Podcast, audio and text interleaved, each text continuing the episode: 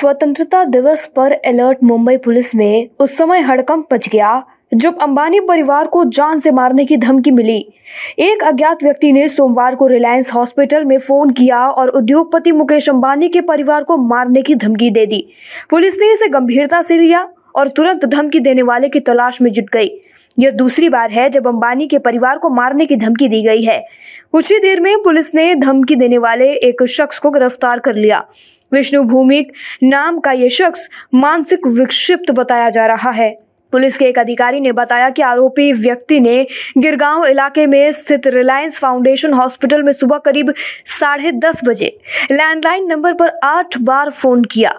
Phone पर धमकी दिए जाने की सूचना मिलने के बाद मुंबई पुलिस ने इसकी जाँच शुरू कर दी।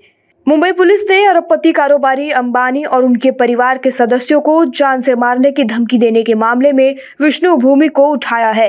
बताया जा रहा है कि मुंबई क्राइम ब्रांच जिस शख्स को पकड़ा है, वह बोरीवली एमएचबी कॉलोनी के पास से गिरफ़्तार हुआ है। पुलिस ने बताया कि पकड़े गए आरोपी की उम्र लगभग 55 से 60 साल के बीच की है। शख्स अपने आप को दहीसर का रहने वाला बता रहा है। बातचीत में वह सरफिरा लग रहा है। उसका नाम विष्णु भूमिक है। जाँच से सामने आया कि उसके ऊपर पहले भी कई केस दर्ज हो चुके हैं। जिस अस्पताल में फ़ोन करके अंबानी को धमकी दी गई, उसकी सीईओ डॉक्टर तरंग ज्ञानचंदानी ने बताया, हमें एक के बाद एक आठ कॉल आए।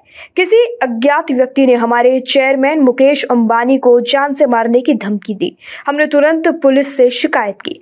पुलिस ने बताया कि सूचना मिलते ही सबसे पहले एहतियात के तौर पर अंबानी के आवास एंटिलिया में भी परिवार की निजी सुरक्षा व्यवस्था के साथ सुरक्षा कड़ी कर दी गई।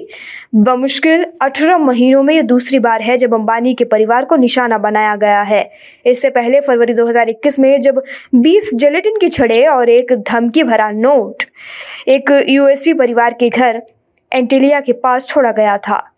एंटिलिया के पास जेलेटिन मामले में कई सेवारत या सेवानिवृत्त पुलिसकर्मियों के साथ बड़े पैमाने पर राष्ट्र हंगामा भी किया गया था। एसयूवी मालिक मनसुख हिरेन को बाद में थाने में मृत पाया गया और एक राजनीतिक उथल पुथल ने पूर्व मुख्यमंत्री के नेतृत्व वाले पूर्व महाविकास अघाड़ी के कार्यकाल के दौरान कई महीनों तक राज्य को हिलाकर रख दिया था।